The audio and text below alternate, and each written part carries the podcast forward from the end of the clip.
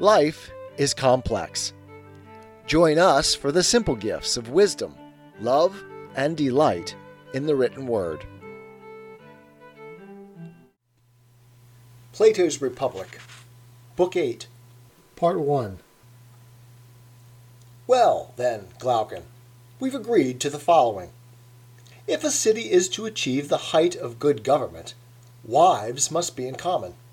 Children and all their education must be in common. Their way of life, whether in peace or war, must be in common. And their kings must be those among them who have proved to be best, both in philosophy and in warfare. We have agreed to that, he said. Moreover, we also agreed that as soon as the rulers are established, they will lead the soldiers and settle them in the kind of dwellings we described, which are in no way private, but common to all. And we also agreed, if you remember, what kind of possessions they will have. Well, I remember that we thought that none of them should acquire any of the things that the other rulers now do, but that as athletes of war and guardians, they should receive their yearly upkeep from the other citizens, as a wage for their guardianship, and look after themselves and the rest of the city. That's right.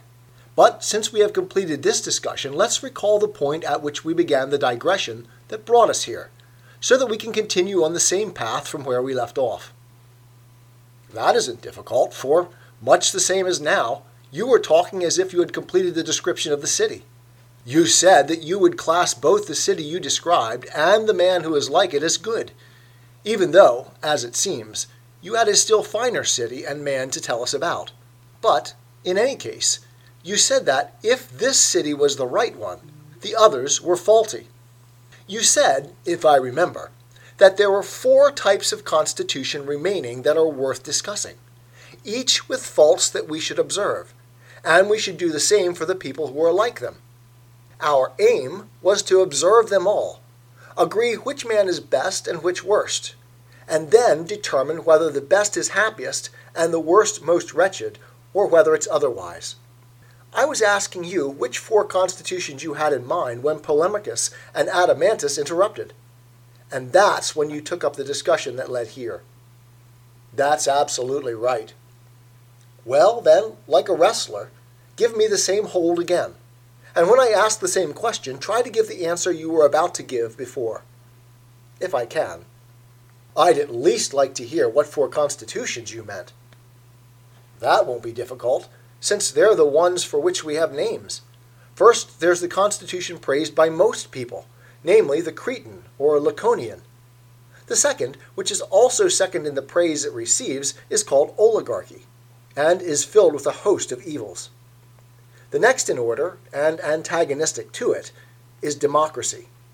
And finally, there is genuine tyranny, surpassing all of them, the fourth and last of the diseased cities. Or can you think of another type of constitution? I mean, another whose form is distinct from these. Dynasties and purchased kingships and other constitutions of that sort, which one finds no less among the barbarians than among the Greeks, are somewhat intermediate between these four. In any event, many strange ones are indeed talked about. And do you realize that of necessity there are as many forms of human character as there are of constitutions? Or do you think that constitutions are born, quote, from ochre rock, end quote, and not from the characters of the people who live in the cities governed by them, which tip the scales, so to speak, and drag the rest along with them? No, I don't believe they come from anywhere else. Then, if there are five forms of city, there must also be five forms of the individual soul. Of course. Now, we've already described the one that's like aristocracy, which is rightly said to be good and just. We have. Then mustn't we next go through the inferior ones? Namely, the victory loving and honor loving, which corresponds to the Laconian form of constitution, followed by the oligarchic, the democratic, and the tyrannical, so that, having discovered the most unjust of all, we can oppose him to the most just. In this way, we can complete our investigation into how pure justice and pure injustice stand, with regard to the happiness or wretchedness of those who possess them, and either be persuaded by Thrasymachus to practice injustice, or by the argument that is now coming to light to practice justice. That's absolutely what we have to do. Then, just as we began by looking for the virtues of character in a constitution, before looking for them in the individual, thinking that they'd be clearer in the former, shouldn't we first examine the honor loving constitution? I don't know what other name there is for it, but it should be called either timocracy or timarchy. Then shouldn't we examine an individual who's related to that constitution, and, after that, oligarchy and an oligarchic person, and democracy and a democratic person? And, finally, having come to a city under a tyrant and having examined it, shouldn't we look into a tyrannical soul, trying in this way to become adequate judges of the topic we proposed to ourselves? That would be a reasonable way for us to go about observing and judging at any rate. Well then, let's try to explain how timocracy emerges from aristocracy. Or is it a simple principle that the cause of change in any constitution is civil war breaking out within the ruling group itself, but that if this group, however small it is, remains of one mind, the constitution cannot be changed? Yes, that's right. How, then, Glaucon, will our city be changed? How will civil war arise, either between the auxiliaries and the rulers, or within either group? Or do you want us to be like Homer and pray to the Muses to tell us, quote, how civil war first broke out? And shall we say that they speak to us in tragic tones, as if they were in earnest, playing and jesting with us as if we were children? what will they say? Something like this It is hard for a city composed in this way to change, but everything that comes into being must decay. Not even a constitution such as this will last forever. It too must face dissolution. And this is how it will be dissolved. All plants that grow in the earth, and also all animals that grow upon it, have periods of fruitfulness and barrenness of both soul and body, as often as the revolutions complete the circumferences of their circles. These circumferences are short for the short lived, and the opposite for their opposites. Now, the people you have educated to be leaders in your city, even though they are wise, still won't, through calculation together with sense perception, hit upon the fertility and barrenness of the human species, but it will escape them and so they will at some time beget children when they ought not to do so. For the birth of a divine creature, there is a cycle comprehended by a perfect number. For a human being, it is the first number in which are found root and square increases, comprehending three lengths and four terms, of elements that make things like and unlike, that cause them to increase and decrease, and that render all things mutually agreeable and rational in their relations to one another of these elements, four and three, married with five, give two harmonies when thrice increased. One of them is a square, so many times a hundred. The other is of equal length, one way, but oblong. One of its sides is 100 squares of the rational diameter of 5, diminished by 1 each, or 100 squares of the irrational diameter diminished by 2 each. The other side is 100 cubes of 3 the whole geometrical number controls better and worse births. And when your rulers, through ignorance of these births, join brides and grooms at the wrong time, the children will be neither good natured nor fortunate. The older generation will choose the best of these children, but they are unworthy nevertheless.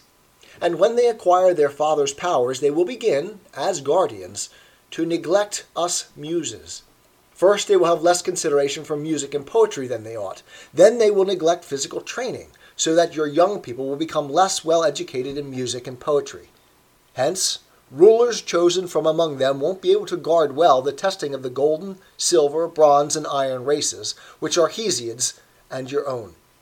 The intermixing of iron with silver and bronze with gold that results will engender lack of likeness and unharmonious inequality and these always breed war and hostility wherever they arise.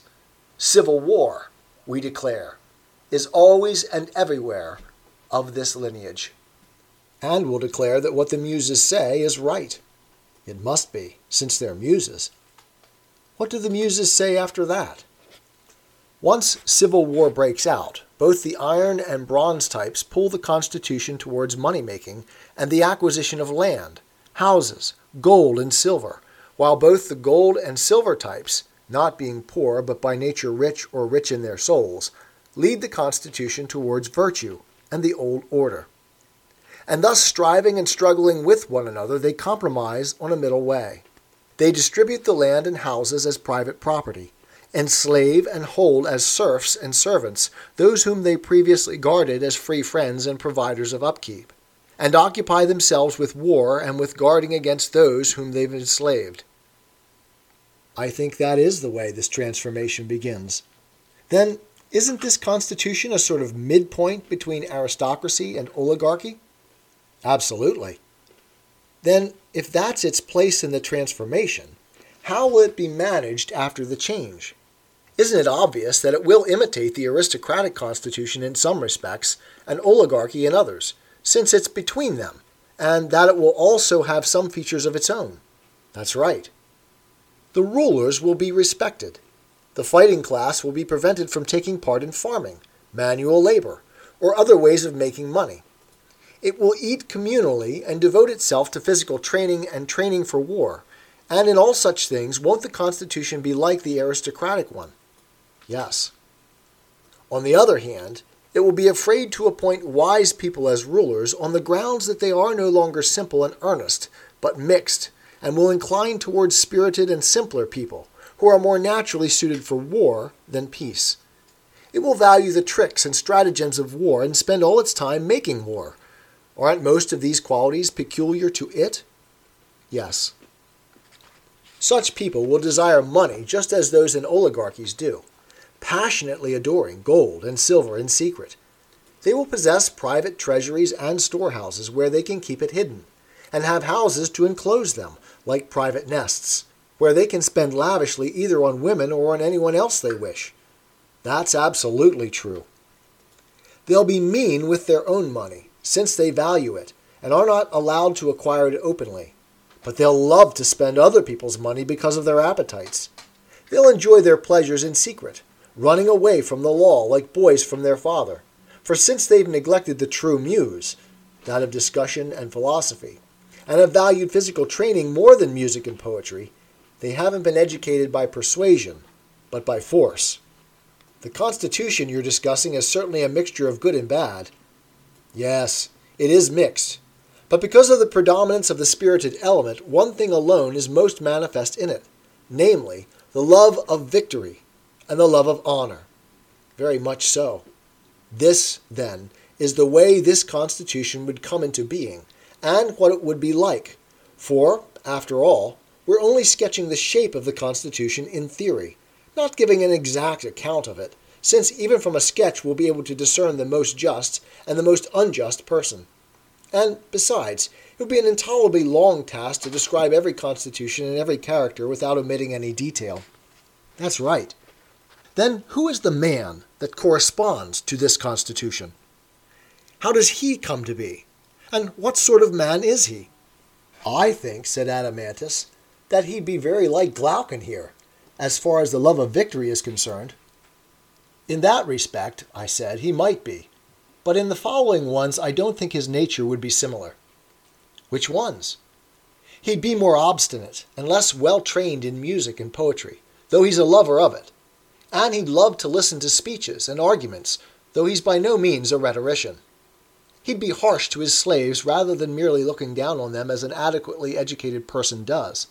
He'd be gentle to free people, and very obedient to rulers, being himself a lover of ruling and a lover of honor. However, he doesn't base his claim to rule on his ability as a speaker or anything like that, but, as he's a lover of physical training and a lover of hunting, on his abilities and exploits in warfare and warlike activities.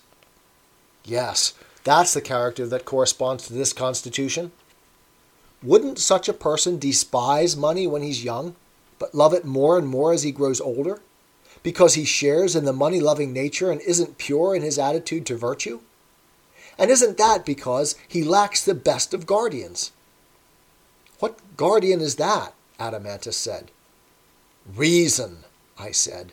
mixed with music and poetry, for it alone dwells within the person who possesses it as the lifelong preserver of his virtue. Well put. That, then, is a timocratic youth.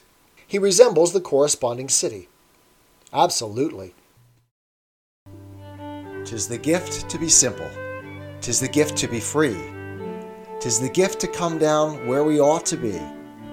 And when we find ourselves in the place just right, 'twill be in the valley of love and delight. When true simplicity is gained, to bow and to bend, we will not be ashamed. To turn, turn will be our delight, till by turning, turning, we come round right.